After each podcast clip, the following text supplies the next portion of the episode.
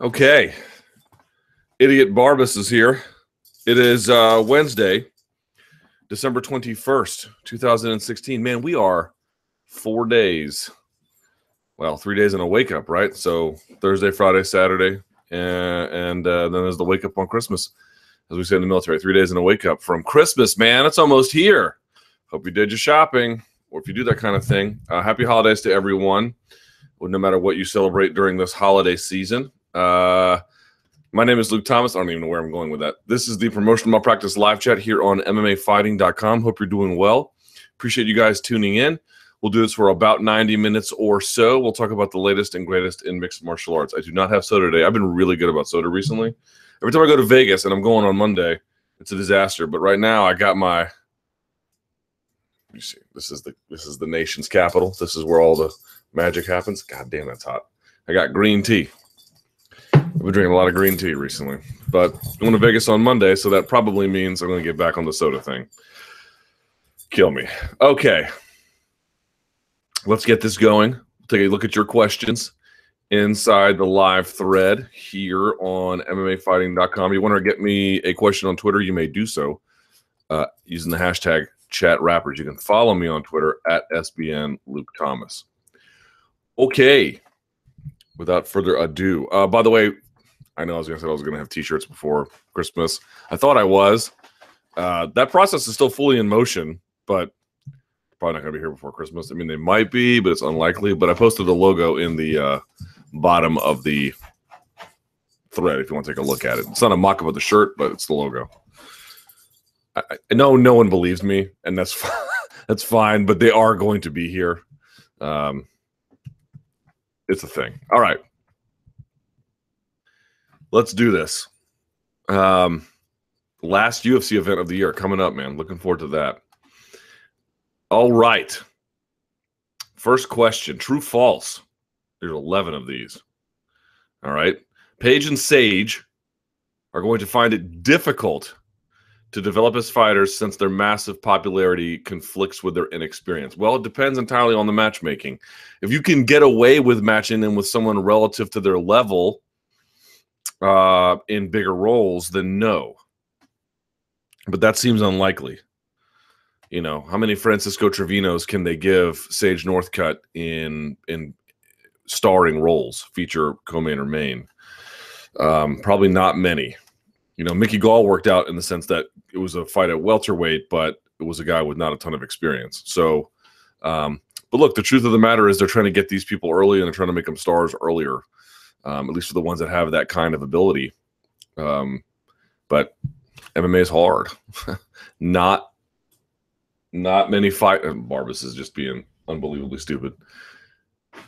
Not many fighters can get good at young ages, and you know I feel like we're getting a little bit into. Excuse me. I feel like we're getting a little bit into Japanese MMA territory where we know we're not quite taking Olympic gold medalists and giving them, you know, reigning champions or something like that of the division, but um, they're notorious for not building their prospects correctly by just feeding them to the wolves. Uh, we're not exactly doing that, but we're in some sort of middle ground where Sage Northcutt's 20. Like the idea to me that he could be very good at one day seems quite reasonable, but at the path he's on, it's just too much for him right now. Same with Paige VanZant. Um, she's good. She hustles, but I don't feel like she's been forced to grapple in enough situations where um, she has to th- think strategically over the long term play. You know, I, I, interviewed Michelle Waterson yesterday, and I was asking her about that head and arm throw she hit in the clinch, and I was asking her like, "How did you set it up? Like, what what were you looking at when what what, what did you feel?" Because I looked on tape, and she moved her hips to the side at an angle which she needed to fit in. She came back, and there was nothing that Michelle or um, Paige didn't change anything. And so I was like, is it, is it because you checked your hips and nothing happened? She was like, partly. The other part was we just knew that she cares about defense. So if you can get her going with the hands, right? She's popping them, she's popping them, she's coming in, she's coming in. Then you know there's going to be no defense. So they just waited, waited, waited, waited, checked the hips, waited, waited, through it. Just like that. Like you, she, she shouldn't be fighting opponents who can do that to her. Uh, at this stage because she's not She's like super not ready for that. Like if you're getting finished in less than four minutes, and not even when the, there was nothing accidental about it, you know. And if you go back and watch the Monday Morning Analyst, you'll see that there's a moment there, and she even talked about it, where she almost bailed to mount because you can see there was an opening there in the rear naked choke application. Like there was there was a second there where Michelle Waterson lost it, and um, if Paige had recognized it, she could have just slid her back to the mat, and at least you know maybe she would have been in mount, but that's better than being choked. Uh, and she didn't even recognize it, you know. And I, again, these things are hard to do. I'm not I'm not stating them like they're very easy uh, they are difficult, but that's the level of that's the level of the sport that they want to compete at, and they're clearly not there. Um, this is not a way to say that they won't be get there, but you know. Hey, stop. Barbas, you are unbelievable. Give me just a second. He's doing something that's really uh, Amazing. Sorry. Oh God. Barbas. You are a very special character. Let me say that. All right. Sorry about that. He is an idiot in ways I can barely describe. All right.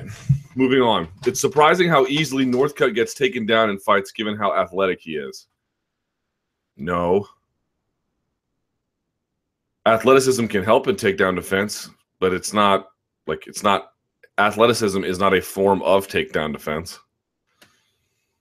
It's odd that the UFC makes Conor fulfill all of his media obligations, but for some reason Ronda doesn't have to. Well, he's got all of the big hitters up front here, huh? Um, I'm going to save that one for later. Cowboy versus Masvidal should be the main event on Fox instead of Shevchenko versus Pena. Well, it's interesting. Shevchenko versus Pena is back to that number one contenders model. Um, although Cowboy versus Masvidal is not too far from it. Let's see. Masvidal, excuse me, Machida must be pulling his hair out knowing that both Jones and Lesnar got shorter suspensions than he did. Is that not amazing? Is that not amazing that Brock Lesnar got a shorter suspension than Machida did? For taking something that's about as powerful as this green tea that I'm about to take? Is that not absurd to you? I know everyone's like, you talk, uh, you ask questions about USADA because you want to take steroids. As even if I did take steroids and wanted to, as if that would invalidate the level of oh, the the nature of the critique itself. Uh, no, I asked questions about it because it got it got rammed through. No one asked questions about it when it was getting rammed through because there was this cheerleading about how we're going to clean up the sport. So clean, in fact, that apparently Cyborg can just cheat below everyone's nose somehow, some way, but neither here nor there. Uh, and no one asked questions about whether or not there were some things that needed to get amended, about whether there were some things that needed to be changed. And um, and here we are. We have a case where Lyoto Machida took something you can buy next to melatonin at your local Walgreens or CVS uh, that bodybuilders don't even take because it has no real effect. Uh, that the science at best on that has a performance enhancing value is shaky. And, uh, you know, that subsequent research has shown uh, that while it is listed as an anabolic agent, um, research past 2012 has shown it has absolutely no anabolic profile whatsoever and he's going to be hemmed up for longer than Lesnar and Jones. Okay. That's if you're one of these uh, anti-doping acolytes who have cheered USADA, oh yeah, this is super great. You know, they might have a role to play. They might have a very important role to play, but there are absolutely critical and essential questions that need to get asked about what's happening. And uh, if you don't think it's absolutely insane that Lyoto Machida got more of a punishment than Brock Lesnar, you are not capable of rational discussion. Well, I guess we should we should correct that for just a second. We don't know what USADA is going to give Brock Lesnar, so we're actually playing a little bit of a game here. But in the case of Jon Jones, even the negligence of Jones uh, to go take a gas station dick pill to me is still worse. So even if we left Lesnar out of it, right? Even if that NAC settlement that he got as irrelevant as it may wind up being for USADA, uh, even just what Jones did to me is infinitely worse than what Machida did. Seriously, if someone was like, "What's a bigger deal in terms of enhancing what they can do in the gym?" Um, or for whatever express sort of uh, athletic purpose that they're looking for. Um, there's almost nothing you could tell me where I would you know pick a creatine or even whey protein or geez, I don't know. I mean, there's so many different kinds. Uh, something that Isatori makes or whatever. Cell-Tech, I don't give a damn. Uh, you know, which is worse, that or which is which does more, that or um, you know, uh, seven keto DHEA. I'm going to pick the other one probably every time. I mean, we're talking about borderline placebo effect. It, it's shocking, man. And he must be pulling his hair out. Yeah, maybe. It's strange that RDA wasn't willing to go to Ferguson's guard, considering he's a BJJ black belt who easily handled uh, Pettis's guard. No, not necessarily. Viacom will purchase World Series of Fighting after it goes bankrupt in 2017. It might purchase some of its assets. It's definitely not purchasing it uh, if it goes bankrupt. The harder to maintain, excuse me, it's harder to maintain dominance in the lightweight division than it is in the heavyweight division. True. The rematch between George, excuse me, John, I am, I need some green tea. The rematch between JDS and Stefan Struve is a bizarre fight that makes no sense for either fighter. False. Cyborg could probably beat a couple of top 10 male bantamweights. Mm, false. Cruz owned Garbrandt when he said, I could buy a house with all the wins I have over your teammates. I don't know what owned means in this particular context, but yes, that was an excellent saying. Although they, they both had a couple of like, you know, what do you mean by that?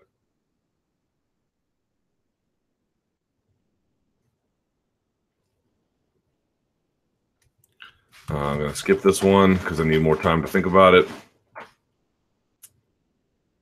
Jesus, man, these are some weird questions to start. You know what? Let me go back to that Ronda one since we brought it up. We're already 15 minutes in. Uh, let's talk about that Ronda thing for just a second. So it was reported, I forgot where I read it. Maybe it was on Bloody Elbow somewhere else that she's not going to, and I had heard this weeks ago, um, uh, that she wasn't going to talk to the MMA media at all. In fact, we were bummed out about it because I'm flying out on Monday and there's no real reason because I'm told that nothing really kicks off on that fight week until Wednesday. You know, we thought everything was going to be pushed back to the Tuesday because the fight's on a Friday. But I, and I'm not, I haven't confirmed this, but I'm basically told that's not really the case. Um, although I guess we'll see.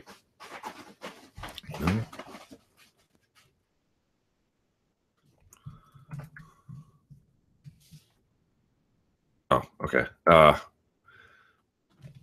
so, um, so we were bummed about that. So now I have this extra day in Vegas. If you want to hang out in Vegas on Tuesday, holler at me. I'll be in the weight room. I don't know what else to do with my life. But uh, in any event, it was revealed that she worked out a deal ahead of time. That the difference between what you know, the, it is purported that the difference between her and Conor, right? Conor was trying to just sort of abdicate these responsibilities on the fly. It is claimed, and that she worked out a deal ahead of time where she wouldn't have to do these things. To me, you know, on the one hand, people are like, "This is, you know, how could she do that?" I, you know, if you can work out something in a deal, then you can work out something in a deal. Um, it's not, it's fine. Like you negotiated it. There's no issue there. For me, the only thing I would say is like, if if if what is reported is true, we have no confirmation of this. But let's just let's work with the assumption that it's true.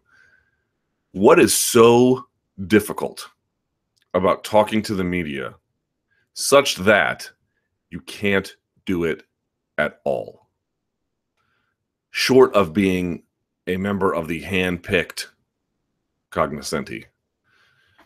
By the way, if you are hand-picked by Rousey and her team, if it comes to that, like we allow them, we don't allow them, you need to ask a serious question about to what extent you are taking part in hagiography.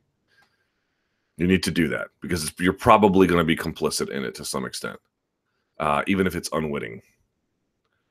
Right? There could be good people who are like, "Oh, we'll take you." Uh, you need to be careful about that, right? If if you end up being on that list, um, because I suspect that it comes with some conditions.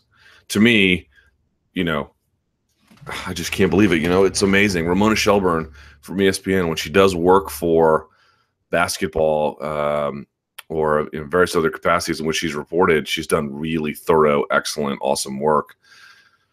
She does hagiography for for uh, Ronda Rousey, and I don't know why she does that, but she does that, and it's really uh, you know, disconcerting. Might be a strong word, but disappointing is definitely one. But here's the bigger question for me: like, what was the logic? What was the logic that was offered about why it wasn't okay for Conor to do that? Basically, what they said was, it's in your contract; you have to do it. Okay, fair enough but that it's your responsibility. You can't not promote a fight. And then there were these debates about well, look at what he can do. Look, look at how he can promote a fight. Look at what he's already done in promoting this by simply not even being there. And so I'm wondering, okay, she she managed to work it out where uh, she doesn't have to talk to any of us, and she's under no obligation to do so, especially if she can work out a deal. But sort of my question is, this goes back to the very definition contractually about what's reasonable and what's not reasonable, right? A reasonable amount of promotion in the work. Um, is she doing a reasonable amount? I mean, she's a big enough star but Conor's a big enough star. Wasn't he reasonably already meeting contractual demands by some of the things that he was doing? That's the part I didn't get. Remember, he said he would go to the New York presser, just not the Vegas presser. Um, so to me, it's like it's not even clear that McGregor was out of compliance if what we're concerned about is a reasonable amount of promotion. And from and the other question you have to ask yourself is, does she have any obligation to speak to me or Ariel or Ben Fowlkes or uh, Heidi Fang or Steve Cofield or you know whoever. Just pick pick who it is. No, she has no obligation to speak to us. But I think you have to ask yourself about. You have to ask yourself, you know, uh, what do you have to believe about those people or that process for it to be so anathema to your interests that you can't do it at all? right? I mean, Mayweather in the lead up to his Pacquiao fight, he certainly was the subject of a ton of hagiography, but there was also some hard reporting about him and his domestic violence past. Rousey has done nothing wrong. I mean, she lost a fight, but that's not, she didn't commit some grievous act or something. And she doesn't want to answer for that. And I, I suppose I understand that on some level. On the other level, I'm like, Mayweather didn't skip a beat. Like he answered all of those questions. Now he answered them poorly. He's still a scumbag, but he didn't shy away from many of it. Like, and they can be like, oh, well, they yanked those two women's credentials. I mean, I don't know what the issue was with that, but I can tell you that no one ever said anything to me about any questions we ever asked about anything, anything we written, nothing, nada. And that office, his PR office, is here in DC. I know the ladies really well who run it. His his his Swanson Communications is based in DC. It's it's uh, it's it's by McPherson Square here in Washington D.C. Um, they never said a thing. So it's just bizarre. It's truly bizarre, and I think it speaks to some kind of. I mean, some have speculated it's insecurity. That's a decent theory. I don't know what else it could be. It's an antipathy towards us. Okay, fair enough. Uh, it's probably some of that too. But to me, it's not that she wants to avoid the media necessarily. I, I can imagine it would be an onerous burden on some level, but that she wants absolute distance, except for any kind of hand picked choice. That to me is where it gets really, really sketchy. All right. Fantasy matchups um, Aldo versus Khabib. Probably go with Khabib. Pettis versus Poirier. Tough one. Maybe Pettis. Cowboy Lawler. I would go with Cowboy at this point. Brown versus Cote, I would go with Brown. Swanson versus the Korean Zombie. Swanson only because he's been active. Choi versus Stevens. Ooh. Stevens, I guess. Gastelum versus Whittaker. I'd still probably go Whittaker, but that's a tough fight. Kennedy versus Brunson. Brunson probably, but that's a tough one too. Cirkunov versus Shogun. Cirkunov is going to just run over him. Lando versus Makhachev. Lando, probably. Still some questions about Lando's grappling, but probably. Derrick Lewis versus Ngannou. I'd go with Ngannou. Gall versus Dan Hardy. Probably still go with Dan Hardy. MS13 versus ISIS. Uh, what does MS stand for? Uh, Mara Salvatrucha, I think is what it stands for. Uh, I'll go with ISIS on that one.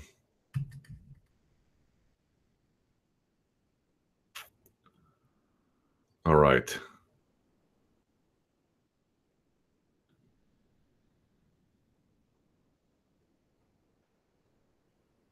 Let's see here.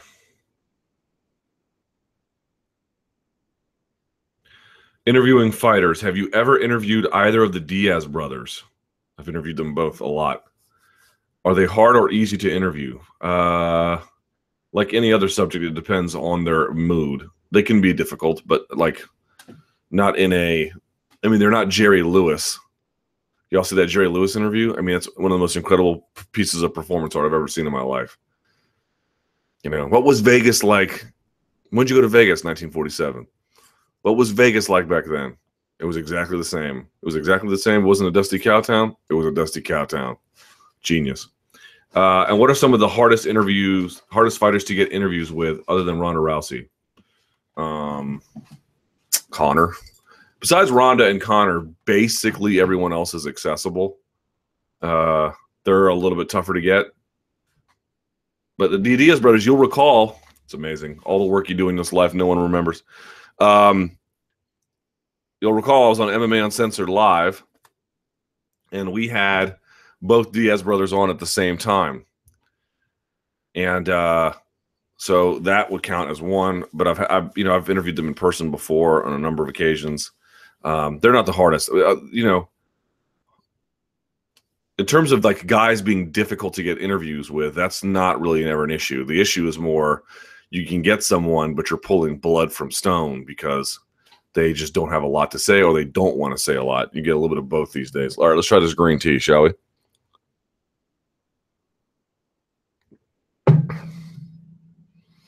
It's okay. Not great. Aldo versus Holloway. Can you do a quick breakdown of Aldo versus Holloway and gun up to your head? Who do you have winning? This is going to be a tough one. I feel like Holloway would win this um, if he was able to really get Aldo backing up. I really feel like that would be the the ultimate objective that he would have. Um, simply getting angles on Aldo is going to be so difficult to do even if you trick him, he's quick and athletic. Uh, to me, it would be getting him to fight in a way where he has to really narrow his offense, and in that predictability would be more manageable. Um, even taking it to the ground to some extent, I think Holloway has decent takedowns, although of course uh, Aldo has you know insane level takedown defense. But I really think that would be the key. Uh, it's not that Aldo can't fight backing up, but he needs a little bit of space and time to really get going. Um, and if he waits for you in space and counters, as you saw against Frankie Edgar, that's trouble too. You actually have to get him moving backwards. I think that would be key. I just skipped the Lineker question because I want to think more about it. Let's see.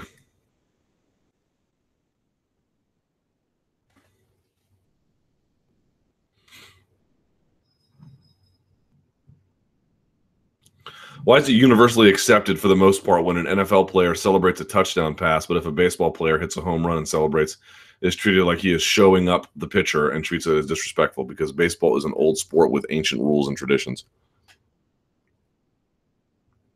It has a very old fan base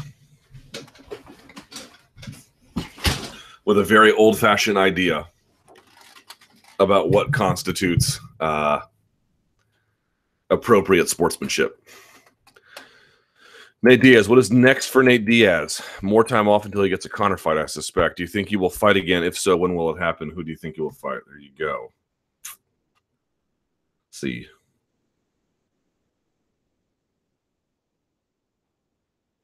This is an interesting question. Uh, Luke, what's up? I hear I keep hearing people say that Paige and Sage are overrated. I don't believe that's the case. I think they are both young. Uh, it is both the case. They're both young and overrated. When they were brought up, everyone was like, there were some people, I think, correctly assessing, hey, these guys are, they, have got some ability, but this is a little bit um, too much for them. And there were other people being like, you know, for example, when Bryan Barberena submitted uh,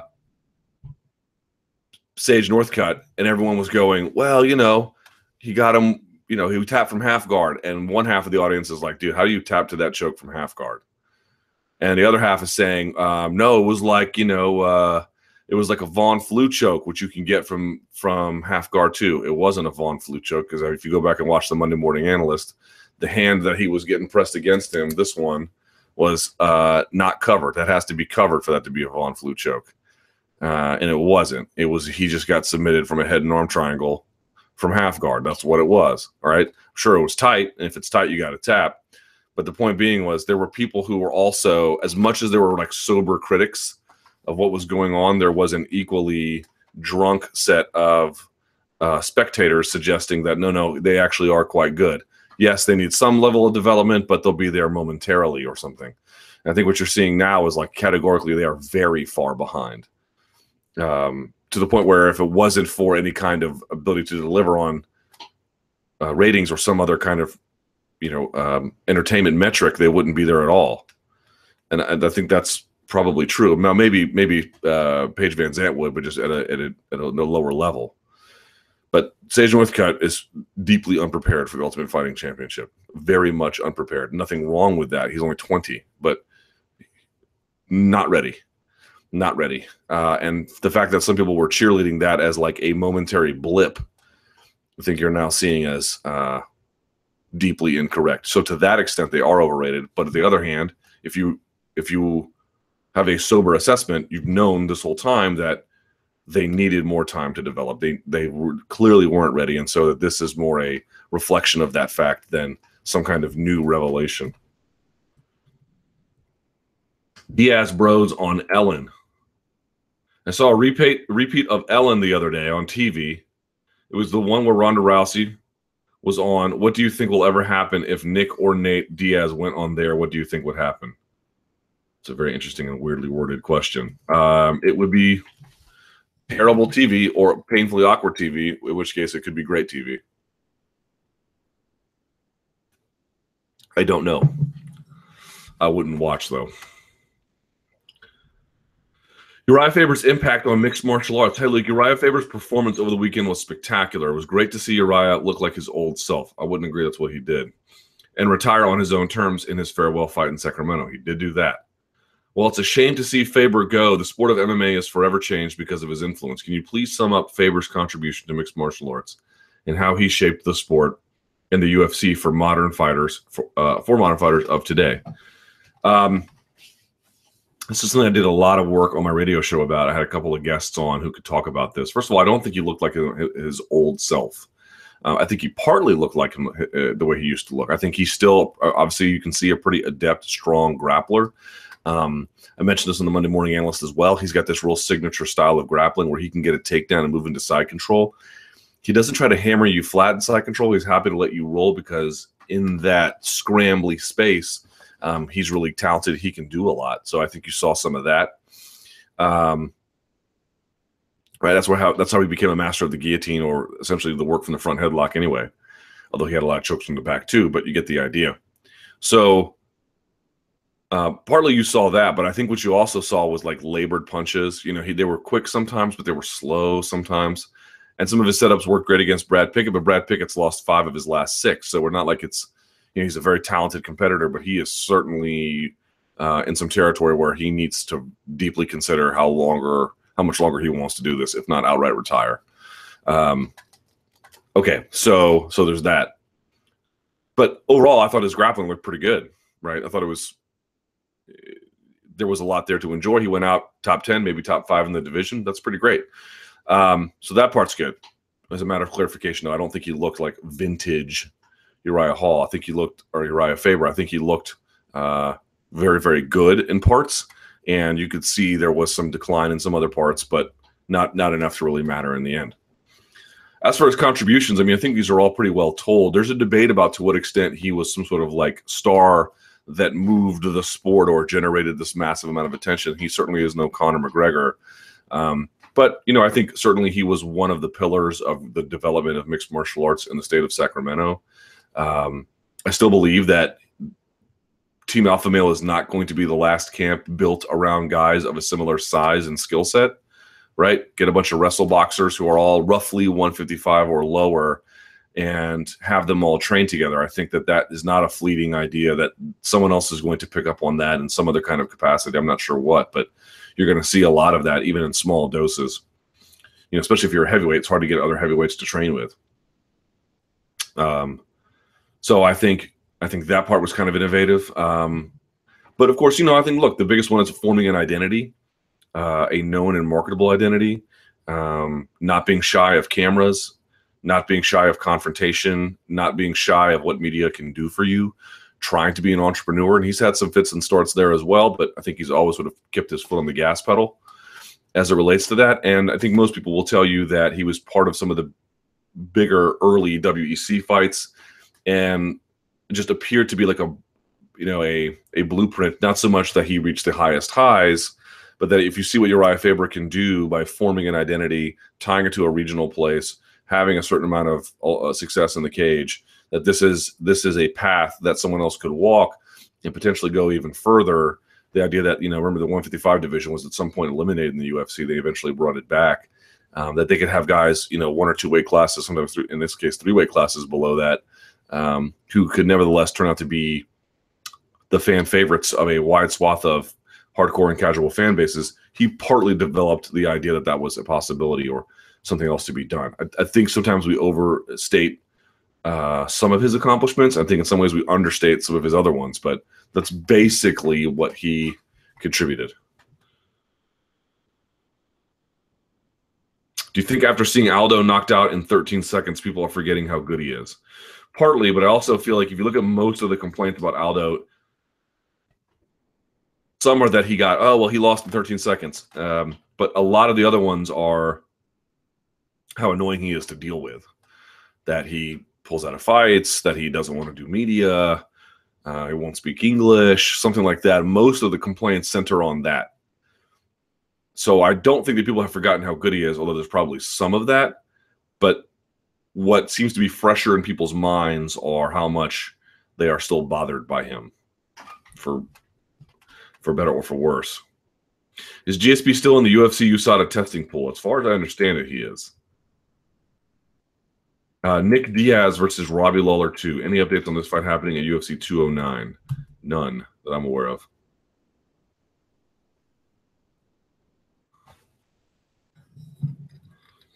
Question about WWE and Rousey.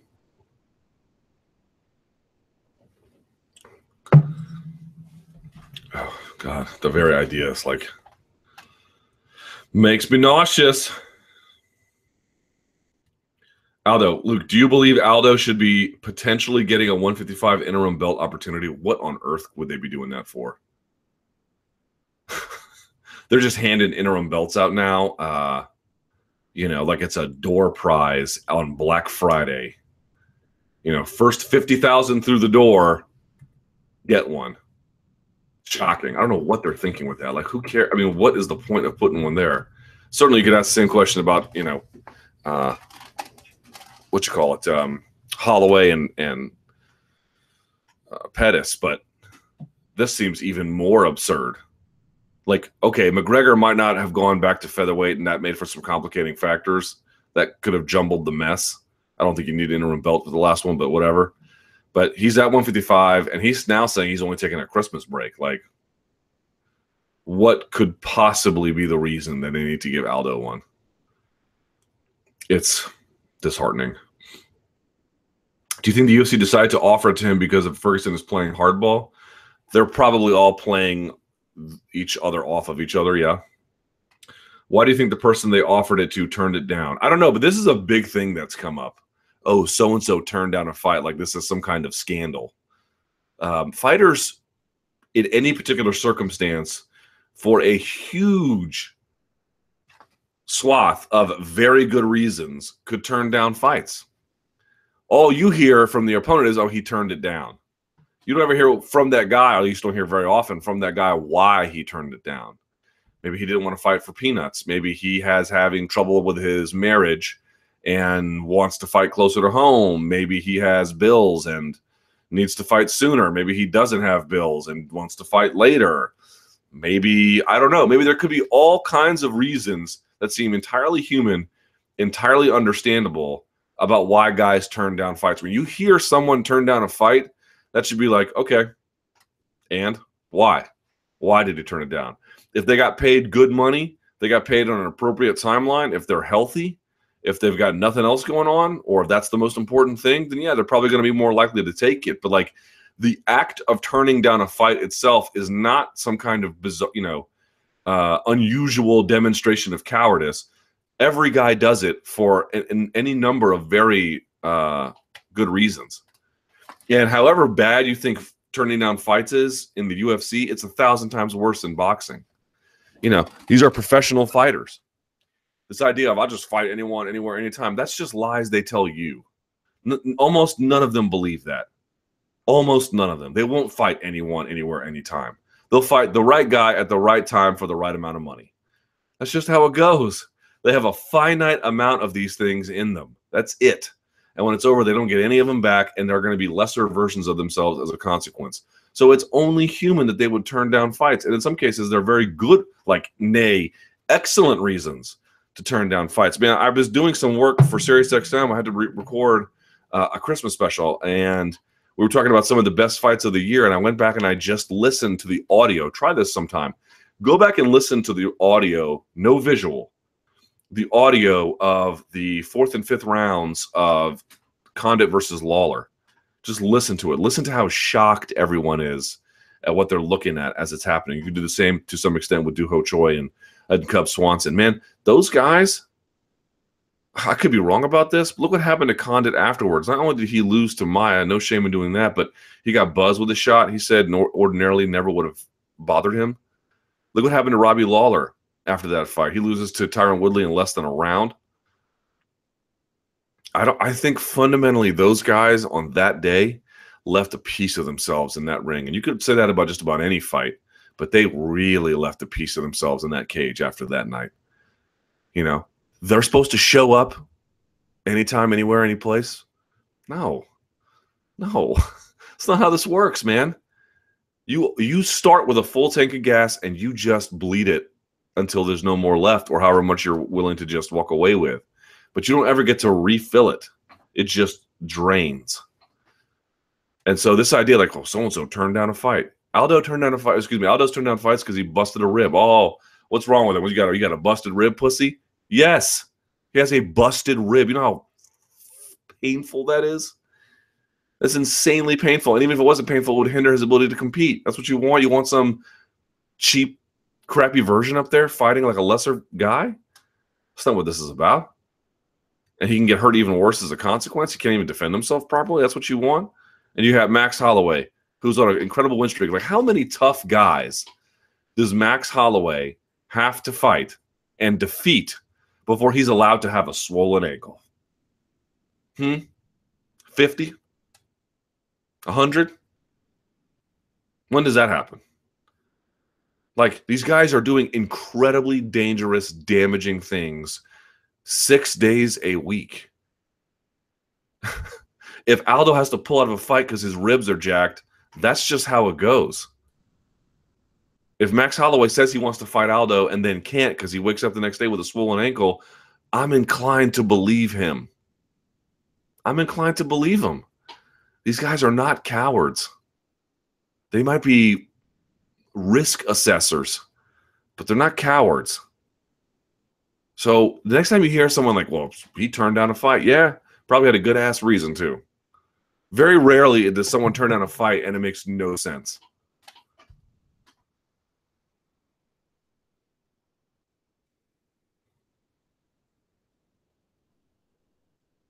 True or false?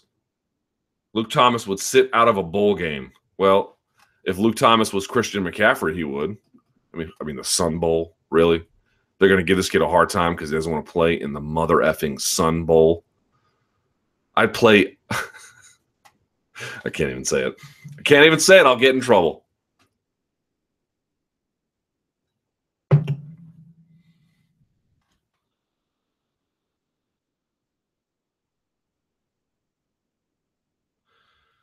Uh, Luke, do you think the UFC would even consider adding the clause he wants? They have said no before, so I doubt it. I doubt it too. The hell? I doubt that they would do that. I severely, sincerely doubt it. Um, they might, but I just feel like they don't want to get leveraged. I think they feel like if they can do that, some other guy might try to add something else to their own contract. They basically believe that USADA is enough. Uh, I think it's more than enough. So no, I don't think they will. But they also want him out there. I think what they're doing is probably trying to put public pressure on him because they were like, oh, he seems to be set to fight Alistair Overeem, and then Mark Hunt's like, uh, yeah, if you add it to the contract. I said yes to like four guys already. If you add that to the contract, um, so it seems to me like they might be like leaning on him to do something about it. We'll see. All right, rapid fire. These better be good. Oh God, they're not. I'll skip the first one because it's terrible. Second one's also terrible. Third one's terrible. Uh, fantasy matchups. These are terrible questions.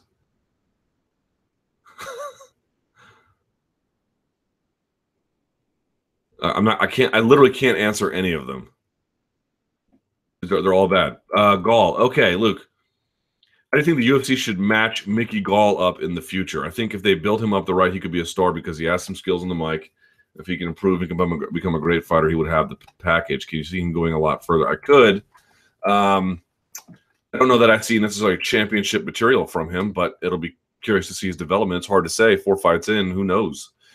This is going to be a tough one because you're right. He does have a big mouth, um, and they can use him in some interesting spaces. But you know, he says he wants this, and on the right night, he can beat anyone in the world. I think on the ground, he is definitely UFC level, which means to some extent he is fully UFC level, right? If you can win enough on the ground, well, then you can win enough to make it happen. So I think on the ground, he is ready to rock. Basically, I mean, he can get he can get better, but he has a lot of tools on the ground. I like his ground game a lot think he's got good patience. He's got good passes. He has good attacks. Um, he just really sort of it just has there's a nimbleness to his ground game that I really like. Stand up, I didn't see a whole lot to like there. The one thing I did like was Sage had the underhook, he had the overhook, and he wrenched him forward and then threw him into the punch. That was beautiful. Love that. So he gets creative over there, but he got tagged on that one too. It's just that his punch landed harder. So I don't know. I don't know how it's going to go. Um, they need to match up with somebody not that great. The Dan Hardy one to me was interesting because Dan's been off a long time, but Dan's still pretty good. So maybe I don't know what they were thinking, but his ground game will keep him safe. But if he fights someone who could stop the takedown and he's forced to exchange on the feet, I don't like his chances too much. Or if you find someone on the ground who can neutralize him on the ground, um, I think he'd be in trouble. I don't know that he responds to physical punishment all that well. And when I say I don't know, I'm literally saying that like I don't actually know. I'd be curious to see how it goes. Dan Henderson or Conor McGregor?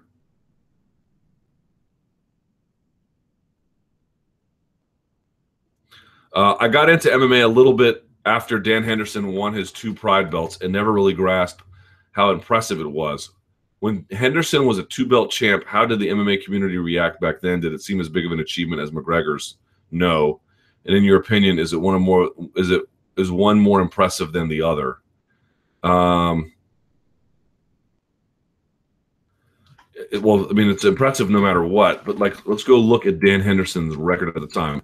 I remember uh, Frank Trigg was on the call for that event and was blown away by it. Now, I think Frank had trained with him for a time, but Team Quest, if I'm not mistaken, or at least um, Rico Chiapparelli's Raw team. But this was when he did that. So this was his record. All right. So in 2014, he beat Kazuhiro Nakamura um, off a shoulder injury, but still. Then he beats Yuki Kondo. Then he lost to Little Nog. Okay.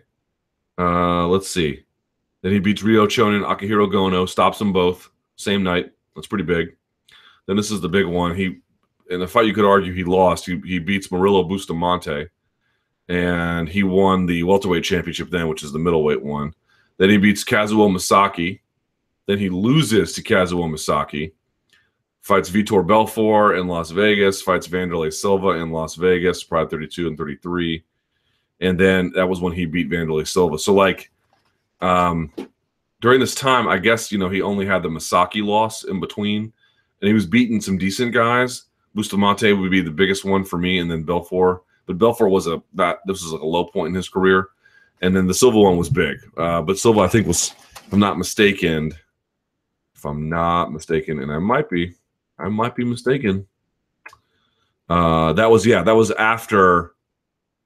I mean, that was let's see, October, November, December, January, February. That was five months after Cro Cop head kick, head kick KO'd him. So, like, was he really himself? So, like, it's not like you. I mean, if you want to, you can pick holes in anyone's resume. But the point being was, it wasn't like he had this, to use a term we talk about all the time, the sustained dominance through two weight classes. It was just more a matter of convenience. Um, and he had the win over Vitor Belfort, which looked good. And the, but the one over Bustamante was, I think, a little bit controversial. Um, and he had some of the losses in between. Then he couldn't beat Misaki two times in a row. Um, so that was a bit of a problem. Now the Grabaka Hitman was a big deal back then, but you get the idea. It wasn't like, you know, eh, anytime you get these two weight world champions, I keep saying it. Like I don't know what's the hardest thing to do in MMA. Maybe it's what Conor McGregor's doing. I think it's an open question, but my hunch is just that beating contender after contender is much much more difficult because you're seeing that like it can be the most surprising guy that comes out of nowhere that really gives you a lot of trouble rather than you know sort of taking these all-star fights at these all-star moments um, they're both pretty pretty difficult to do. But just to answer your question, historically, it was definitely viewed as very very impressive, um, but it didn't carry nearly the same amount of cachet, even though he'd won in in uh, Vegas at the time. And you'll recall that he went to the UFC, I believe, directly after the Vanderlei fight, if I'm not mistaken. Uh, yes, he did. And then he lost both titles lineally, essentially back to back. He fought Silva and got finished fought Rampage on TV and lost. So then it was like he couldn't keep either of them, which sort of feeds that point. Like if getting those two titles isn't. I mean, it's uh, so so very difficult. But I still feel like you know that consistency about how hard it is to beat all those contenders in a row is much more difficult. But be that as it may, to answer your question, McGregor's is considered, and I think should be, because I think yeah he beat tougher guys to do it uh, is considered a bigger achievement and is much more noteworthy. Uh, but it was a big deal for Dan. It was a big deal for Dan.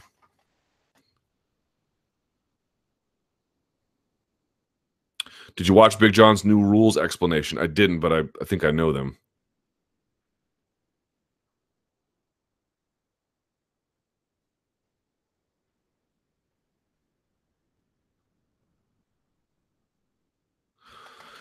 He went over something you mentioned previously about uh, Josh Thomson versus Ben Henderson, about how a fighter who is defending submissions for most of the round, that fighter should not be rewarded for the success of defending those strikes because they were ineffective offensively. Right. Well, like defense is its own reward.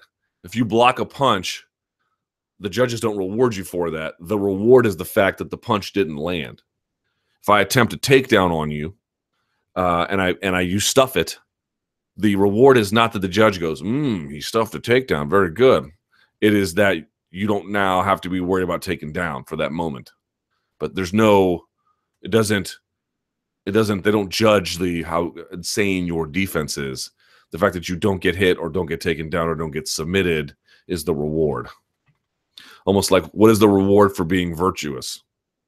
You get to be virtuous virtue is its own reward. It's kind of like that. Something I remember you describing in detail once before. Now that kind of thought process will be applied. For those who haven't seen it, here's a quick recap. Heel kicks to the kidneys, legal. Grabbing the clavicle, legal. God, who would grab your clavicle? Yuck. Fingers toward opponent's face, illegal. Grounded fighter, any body part, feet, not hands, and ground. Uh, excuse me, any body part, not feet, hands on the ground. Judging the winner by impact of the levels of criteria, if undecided, then goes to the next level of criteria, not criteria, not an overall assessment. So that means if striking and grappling are roughly equal, then you go to a, a, a offensive aggressiveness, cage control, and yada yada yada. Uh, 10-8 rounds are the three Ds. Damage and domination in a round should be scored 10-8. Damage or domination with long duration should be scored uh, at 10-8. There you go. Lineker versus Dodson. With this new criteria, do you think Dodson would have been given the nod over Lineker or would have been unanimous for Lineker? Should have been already. I don't think you need the new criteria. He got Lineker got outstruck. Pretty simple. Uh, Waterson. Hey, Luke, who should be next for Michelle Waterson after her win? Coach Wink said he believes she is probably one win away from the title. Namajunas said she wants to fight. Would you want that fight next? I would love that fight. Um, let me look up something here real quickly. I, that's a great idea. Really like it. Let's see here. So right now, Michelle Waterson seven. Above her is Tecia Torres. Jessica Andrade doesn't have a fight, so maybe they could match those two up. Rose Namajunas is there. Carla Esparza is still there. Karolina Kowalkiewicz is there. To me, the Esparza fight would make sense if they wanted to do that. The Andrade fight would make sense, or um, the Namajunas fight. Either three of those, any of those three would would be would be great. She looks sharp, man.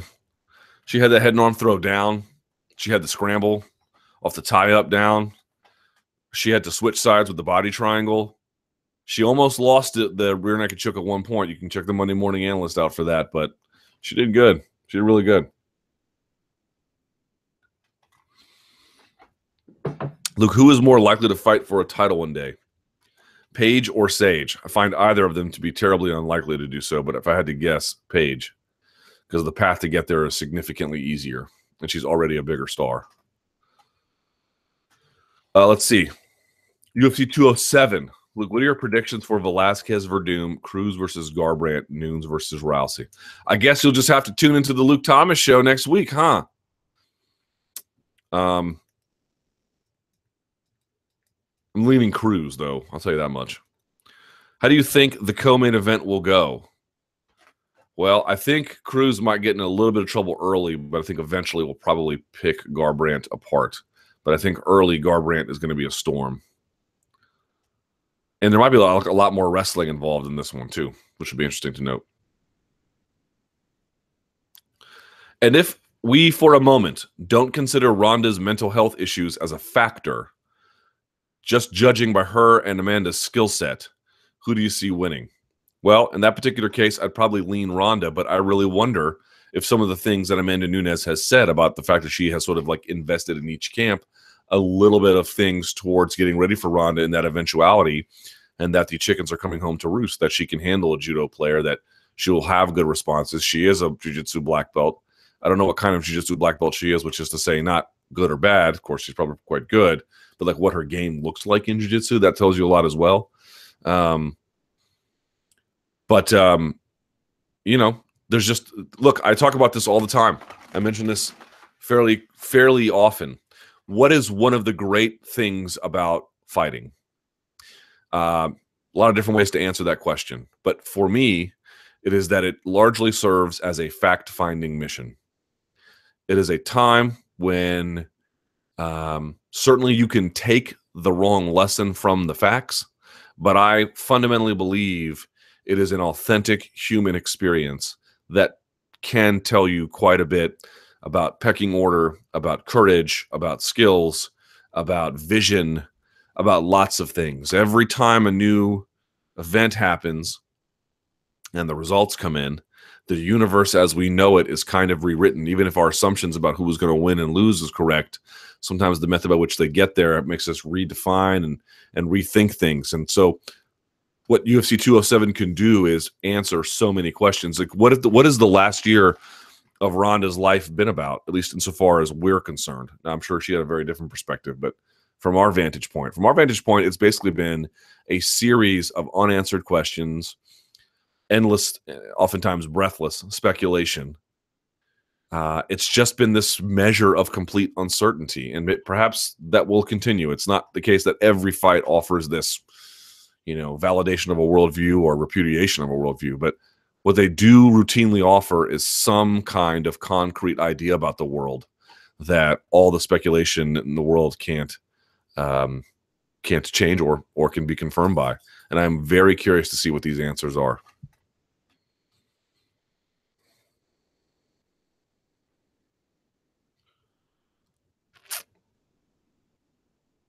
Uh, Paige VanZant on the MMA Hour last week. Paige VanZant said she never watched UFC 205 or 206 because she was training. The champion in her division fought on UFC 205. Surely it would have been beneficial to watch Joanna. She just seemed like she had a lack of interest in it That's like Ronaldo never watching Messi. Why wouldn't you want to learn from the best?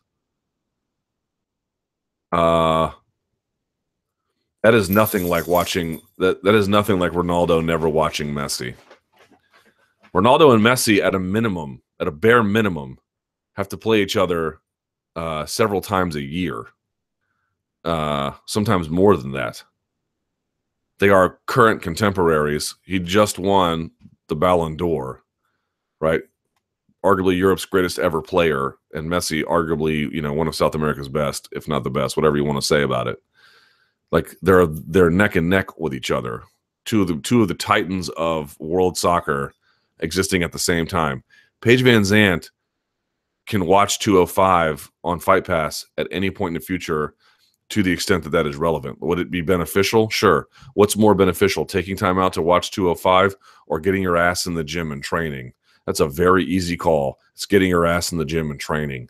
It's not that watching it is somehow unbeneficial, but if you got your eye on the prize, you're in the gym focusing on Michelle Waterson. You're not really worried too much about what Joanna can do. Joanna is so far advanced, and their paths could not be more divergent at this point. She absolutely made the right call in not watching. Yeah. Ronda and the MMA media. Apparently, Ronda will have no intention to speak or do interviews with the MMA media. Aren't we just terrible? We turned our back on her. Does that mean she won't be doing all the usual stuff other fighters are obligated to do during media week? I have heard she won't be doing much. She certainly won't be doing any scrums. I can tell you that. She might be doing interviews with Ramona Shelburne, whoever she handpicks. I'm assuming, and I don't know this to be the case, but what I heard was like she was definitely not doing the press conference. She's definitely going to do the stare down at the weigh-ins. Beyond that, I haven't heard anything. So I'm assuming she's going to do the open workout only because that's more of a fan thing, and she just won't talk to us, which is hilarious. I mean, can you imagine like how much you have to hate us to do that? Takes all kinds, I guess. Um, but no, I've I've uh, all I know is that she'll be doing the. All I know, all I have heard is she'll be doing the face-offs at the weigh-ins, the ceremonial ones, and then uh, uh, no press conference. That's all I've heard.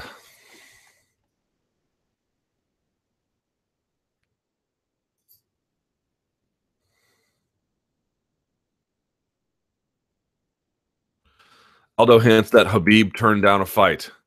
Aldo said that he was offered the interim lightweight shot. God, why do we need an interim belt?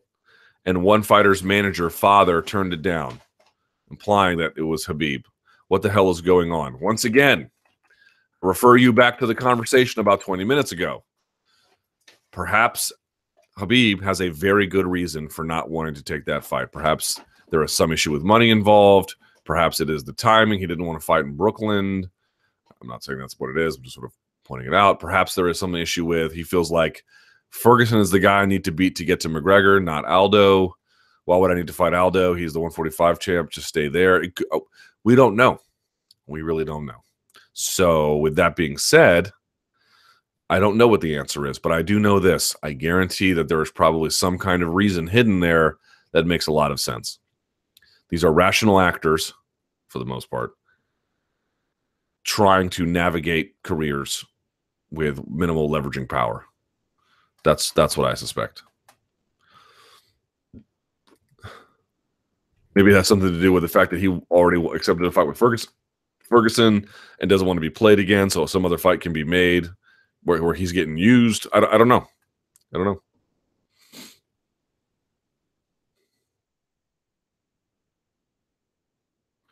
Uh, look, until recently, most of the ads for UFC 207 have focused on Ronda and very little attention to the other fighters on the card. That is true. I understand that Ronda is a huge star. Most of the casual MMA fans know her and will be the UFC's best bet on receiving higher pay per view numbers. That is also true. But could this be a conflict of interest with the UFC's owners, WME-IMG, since she is also represented by them as a management team? then how would there not be a conflict of interest when dealing with fighters from other managements, GSP, for example? I just see this as a slippery slope. Either direction they go. Uh, it's not really a slippery slope. I mean, this is a very solvable problem. Just do the job correctly. Let's talk about that because Joe Rogan put up those tweets over the weekend. I don't know how you could possibly disagree with them. There is, of course, every. I mean, you could literally get on Twitter in MMA and you could say the sky is blue, and there's someone up there who's going to be like, no, it's not, and they won't even give you some sort of like scientific explanation for why it's actually green, but our eyes perceive it as blue. They'll just tell you something uh, idiotic. Uh, they'll be in the the current version of idiocy running rampant with this argument is the version of all they they they what they're doing for Ronda they do for everyone uh, which is absolutely not the case whatsoever. Um, there is no champion uh, or no elite fighter who has had their loss scrubbed from subsequent uh, promos in the way that hers has. I mean, it's like it didn't even happen. It's like this Ronda versus the world when it's like all that happened was you lost. Um, no one else has been spared that treatment, but she did. Maybe it's something she negotiated. I don't know. But again, the question is not whether she negotiated. The question is what what do you have to feel about something to want to negotiate that out? I'm speculating here, but let's sort of stick to the, the uh, idea. Um, of course, it's a conflict. At least, or at least, if it's not a conflict, you are certainly well within your right to speculate about whether it is. This is the problem with WME-IMG not ever really addressing any of these issues they leave this open room for speculation and perhaps they would give an answer that wouldn't satisfy you but nevertheless leaving it unanswered absolutely fosters this level of uh, curiosity about what's actually happening here moreover i had people defending this thing being like well what should they do oh i don't know it's not like we're all confused that Ronda is the A side. There is an A side and there is a B side, and she is the A side. This is not up for debate. We are not saying that uh, Amanda Nunes requires equal treatment. We are not suggesting that she needs to be in any of these promos on a 50 50 basis. What we are asking is why is she basically eliminated from them? Why is there virtually, except for that little face off photo at the end, why is there virtually no mention of her? Right? Because this doesn't even strategically make sense by it's not a zero sum game. Now, it would be if you were like making it 90% about Amanda and 10% about Ronda, you might be actually doing some damage. But if you're going 80 20, 90 10 in terms of who gets the most amount of attention or footage in, in one of these three minute promos, whatever the case may be, you're not taking away from what Ronda contributes. And you're also, in fact, arguably could be contributing. Not that Amanda Nunes by that by herself as some name is going to sell, but as a threat to Rousey to get Rousey or people who are interested in what Rousey is doing more interested, yes, that is certainly possible. Moreover, and I know this might seem, you know, unlikely to some, but there is a possibility where Amanda Nunes wins, and if she wins, and you have not set yourself up to pivot off any kind of previous promotion, that is going to backfire in the end. You are not maximizing your resources in any capacity whatsoever. You may find the fact, or you may find the idea rather, of uh, Amanda Nunes winning to be remote, but this is nevertheless some kind of contingency you have to plan for. This is not a sport uh, where the best laid plans of mice and men go unobstructed. This is where the MMA gods hammer you when you least expect it or when you need them the most to not do it. They are a very cruel and capricious bunch. So so I don't understand it at all. It is not justifiable. It's not a zero sum game. It is not as if promoting Amanda a little bit won't actually help your bottom line. And it's not as if promoting her a little bit in the event that she wins will somehow hurt you either. It's like literally well known industry best practices being ignored for reasons that remain very much unclear to me. Um, there is no defense of it other than I just don't want to see Amanda in it. Well, okay. I mean, if that's what you want, I mean, fine. But um, if you're trying to say like what makes the most business sense, because that's what this is, right? Then keeping Amanda out seems quite foolish. Now, in the end, if Rousey wins, it's not that won't be harmful. Okay, so you know, it's not like if she wins, there's still some lingering cost to it, but it's just it, it's a risk. It's a risk. It's a and it's a risk you don't necessarily even need to take. That's the part I don't get. Um, you you don't need to walk this line. They're forcing themselves to walk a line they don't need to. So kind of crazy. As far as like the questions about conflict of interest, I mean, yeah. Yeah, like all of this is um, well within the boundaries of um, fair curiosity. Hard to say and pinpoint exactly where it begins and ends, or if it's actually a real thing, right, so to speak. But um, the you know the the curiosity you might be experiencing about this is, I think, well well placed.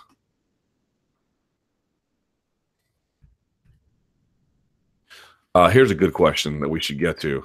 Fighter of the year. Most people seem to be giving the nod to Bisping or Cruz, given he successfully he defends his title at UFC 207. Okay. True to the buildup of next week's pay per view, is it possible that we're all overlooking Amanda Nunes? In 2016, she's beaten Valentina Shevchenko and demolished Miesha Tate. If she were to finish Ronda Rousey in impressive fashion, how would she stack up against the Bisping or Cruz for 2017? You also can't sleep on Stipe Miocic. Stipe Miocic had three wins in 2016. Andrei Arlovski, Fabricio Werdum, and then uh, who did he beat most recently? Alistair Overeem. So he beat a top contender, beat the champion, and then defended it. And he did all of those inside of one round each. Pretty impressive. Here's the truth about Fighter of the Year.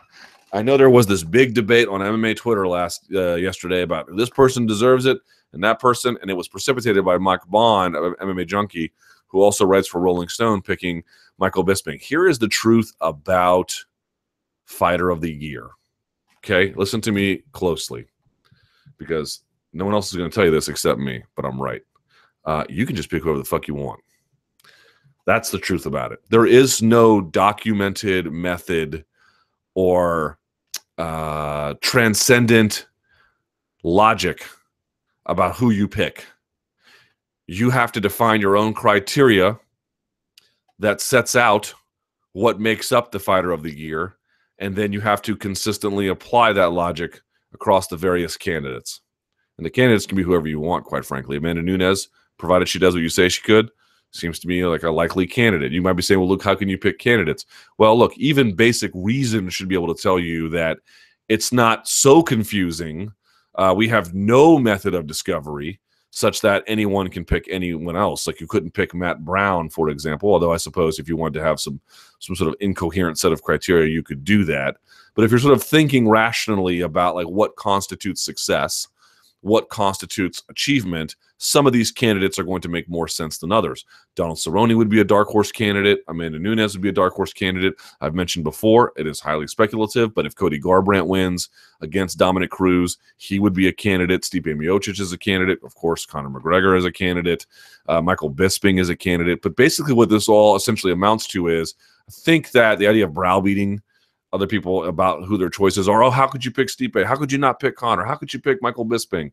Um, there are great cases for all of them, but they all rest on a certain set of assumptions that no one has agreed upon. no one's agreed upon it at all. It's not like it's like uh, state rules where here's the laid out criteria who won this round by applying this criteria. And even then, you might get a measure of debate, but certainly in certain cases, it's going to be a lot easier to detect it in others. At least you have some kind of rational basis by which to make an assessment for fighter of the year, people are literally making up their own criteria and then applying it and then being like, how can you not agree with me? Because I don't agree. Um, maybe the larger perspective of what they achieved um, in the greater context of a fighter's responsibilities matters to you, right? Like so, so Conor McGregor not only winning two titles, um, avenging a loss, and being part of these incredible events maybe that really says like like not only did he win in these other weight classes, um, he look at the box office impact that he had. This, I mean, how could you how could you say this is not important? And I would agree that's a very compelling case. I certainly would. And then someone else could say, look, I mean, heavyweight's not the thickest division, but this guy didn't just beat any old numbers. He beat a contender. He beat a guy that prior to that event, and Fabricio Werdum was you know on the precipice of being considered the greatest heavyweight ever if he could have you know certainly uh, won that title and moved on to to beating some other fighters and and he got starched in a round. And then he goes on and he defends his title in his home uh, hometown. Three wins all in the first round. I mean that's uh, you know that's an incredible that's an incredible run and he did a great job drawing at the gate in cleveland. Uh I agree. That's a compelling argument. And then you can move to Michael Bisping and you can look at Michael Bisping and you can say, geez, man, he fought the greatest of all time, slightly off peak, but okay. It got in his face, backed him up for 25 minutes, fought through adversity, and he won. He took that fight against Luke Rockhold, UFC 199, on short notice, goes in there and beats him within a round, right? Stops him. And then he goes and he finds Dan Henderson in a tough rematch against the guy who had, you know, knocked his block off previously. He redefined truly, Michael Bisping redefined what, it, how we viewed him, what his skill set meant to us. Uh, and and and fulfilled his dream. Certainly became a first bout Hall of Famer uh, and one of the most important figures in the history of European MMA. Uh, that's a pretty, that's great. Yeah, that's a strong resume, and you can do this for all of them, and you can poke holes too. All I'm simply pointing out to you is like trying to have this debate about record of the year, fighter of the year, book of the year, movie of the year. Uh, sometimes there might be like one super standout contender who has achieved in such a way that his contemporaries can't even touch. And perhaps you might think that uh, Conor McGregor is that way. I think the fact that he lost muddles that debate a little bit. Um, even though I agree he took it on short notice, far outside of his weight class. I think those are all mitigating factors. I'm just pointing out, unless there is some kind of consensus about the terms of the discussion, the discussion is guaranteed to not be very productive.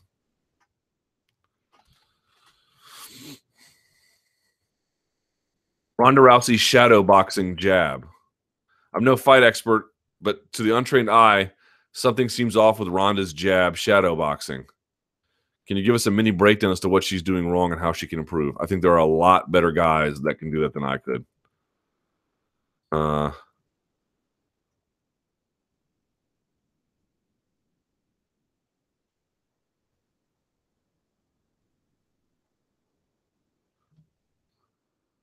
seems a little loose, though, doesn't it?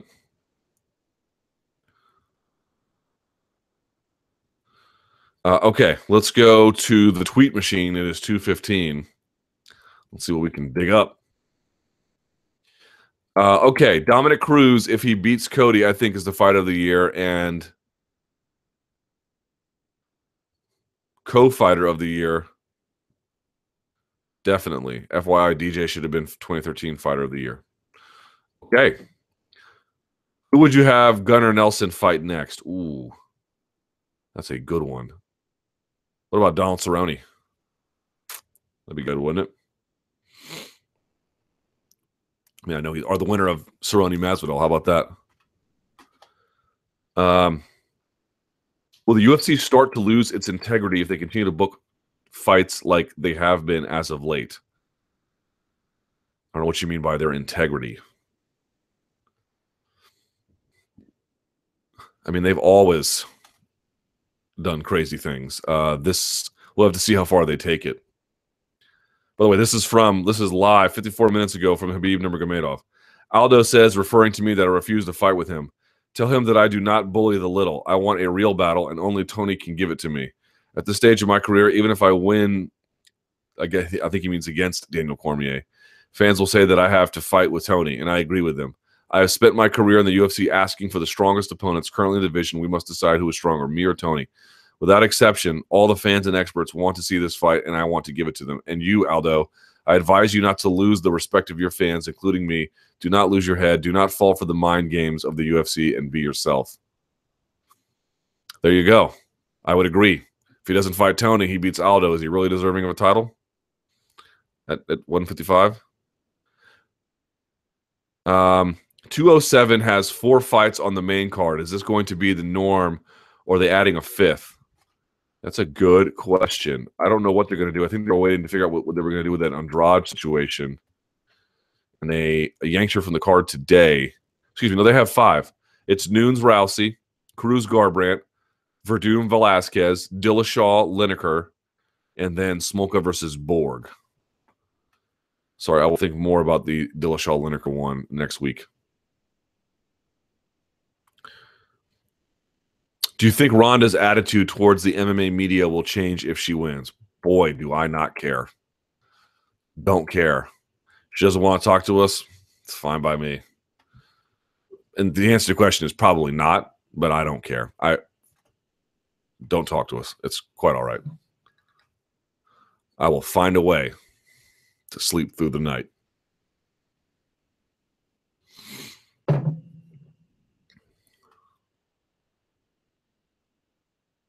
Why are you coming home before the fight on Friday? Because the longer I stay in Las Vegas, the greater a chance there is of getting lice. Uh, why have Aldo fight for an interim 155 belt to set up a Conor bout? It makes no sense.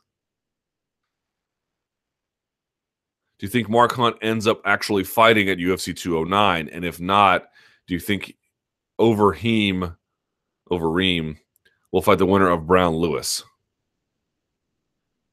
man, that Mark Hunt one is so hard to tell. I don't know if he's going to get his way. I don't feel like he is, but I think he wants to keep fighting. I think he realizes he's older. I don't know what's going to happen with that one, man.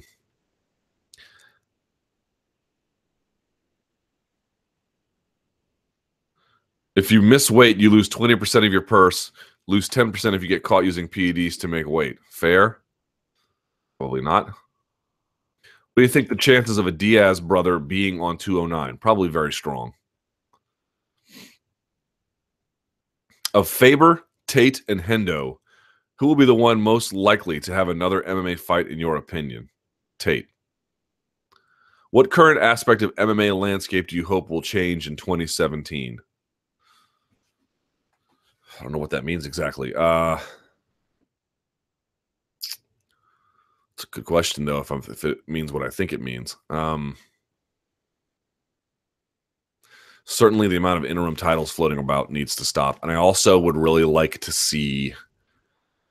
I don't really care who wins out. I don't care if it's MMAFA or MMAAA or PFA. I really don't care but one of them i would like to see one of them do that only because then you might see substantive change but uh it's impossible to possible to say by the way someone's saying cfoty means comeback fighter of the year okay do you believe the ufc should create a d league type organization no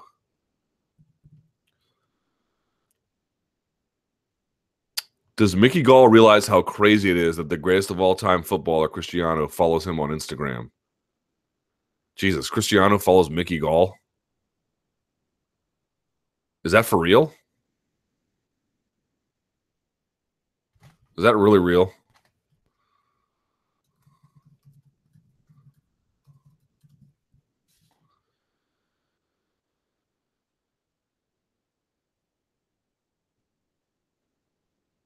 If it is, that breaks my heart. You should follow me. I mean, there's no reason to follow me. Um, why is Cyborg being vilified for asking for any extra month of prep? Can I say something real quickly about that? People were talking. I agree with Joe Rogan's tweets completely about um, the UFC 207 ads, and basically, I agree with Joe. Like, 95% of the time. But he made one thing. He was like, it's crazy that there's videos of uh, Cyborg doing deadlifts. She was doing block lifts, which are like deadlifts, but what they do is they raise up on the other side like an inch or two. And what that forces you to do uh, is it, it, it, essentially gets your posture, not your posture, but your back, but your hips in the right position so that when they are gone, you get a nice underneath pull. Not quite a squat, but um, that's what they're used. They're called block pulls. Anyway, uh, or no, excuse me, they're called deficit deadlifts. What am I saying? Not block pulls at all. I'm out of my mind. In any event, whatever the case, deficit block pulls doesn't matter. Uh, you're not going to put on size from deadlifts by magic. Like you can deadlift until your back breaks. If you're not eating a ton, you're not going to put on size. Like it's not a magic thing. To gain muscle mass, like if you're doing deadlifts at a caloric deficit, you're not going to put on size. It's not going to happen. So like the idea that she's out there doing block pulls, deficit deadlifts, whatever, deadlifts generally, um, if she's depending on what her caloric intake is, that matters not at all for what ultimately could be um, what size she has to be at. So like I can go in there and start doing heavy bench. If I'm eating rabbit food all day, it's not going to matter. It's not going to matter at all. Um, so that's the issue. Like that, I mean, now maybe she is also eating a lot to match the heavy lifting. If that's the case, it's a different question. But the mere act of doing, like, if you think you're going to go to the gym and you're going to do a Rich Piana eight arm, you know, uh, eight hour long arm workout and then you're going to go and you're going to eat a salad with no protein in it um, with a total caloric intake of 450 calories for the day or even that afternoon you're not going to put on any size ever you will not get big you will not put on muscle mass You're, you have to feed your body to do that. So the act of just doing deficit deadlifts doesn't mean she's in any way putting on size. Opinion on blathering blockhead Skip Bayless. Stop talking about him. Stop retweeting his stuff. Stop worrying about anything he says. The only way to combat him is not to talk about him, not even in a derogatory way. It is to merely ignore him. That is how you fix it. He is the homeless person ranting at the bus stop. You just ignore him. You just ignore him.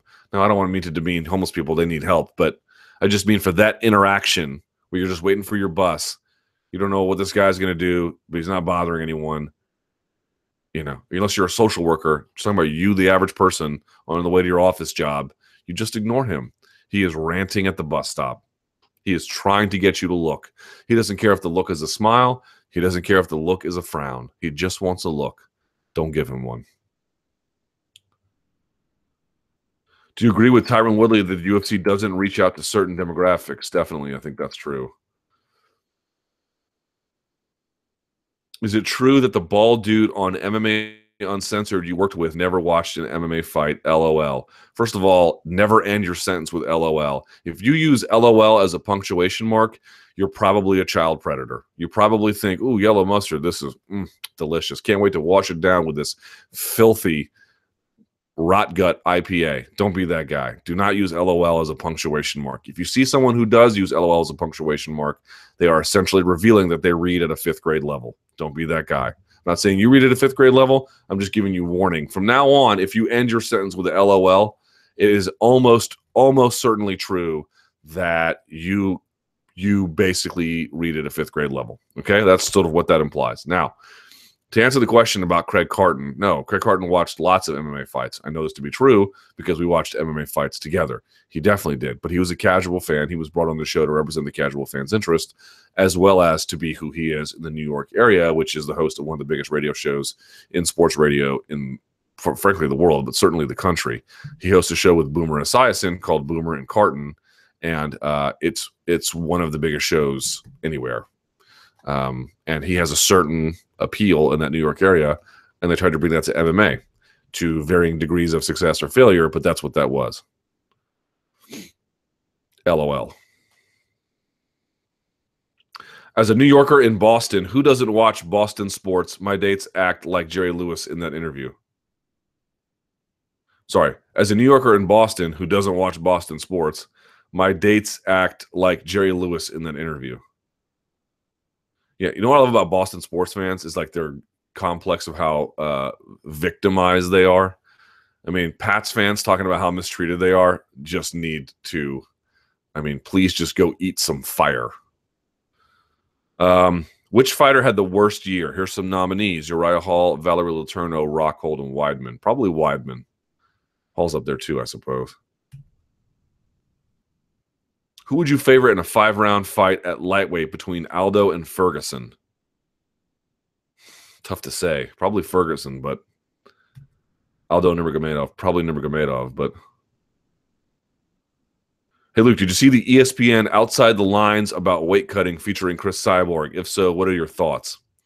Yeah, I mean, I didn't think there was a whole lot new there, except you saw uh, Andy Foster, the executive director of the California State Athletic Commission, saying he wouldn't even sanction a 135 pound fight with Cris Cyborg in the state. It would never happen. So, you know, you can pour another one out for the cyborg truthers who who who desperately cling to the idea that certainly she could have made 135 despite all evidence suggesting that's probably not true or at least not even the advisable way to go at a, at a bare minimum. Um, and um, you know, but if people still want to believe that, you've got people coming into my city having read InfoWars and then holding up a pizza joint only to find out that, geez, maybe the things I've been reading are unreliable. Whatever happened to Luke Thomas is pissed. I killed it off personally. Uh, but I might bring something like it back, actually.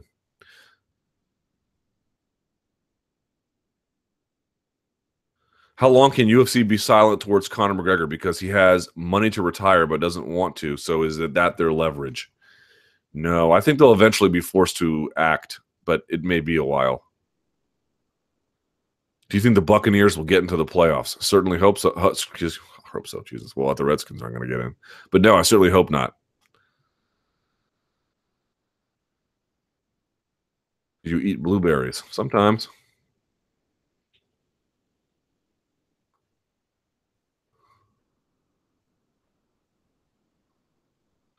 Um, let's go back to the top here.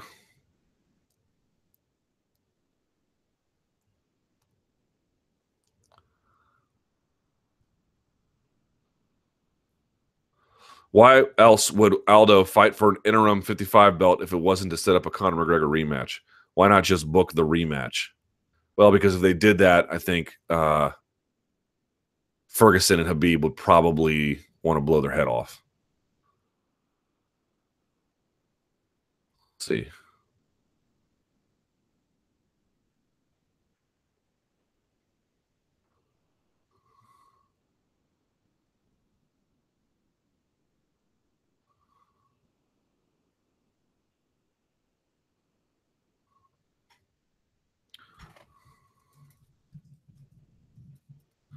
Um,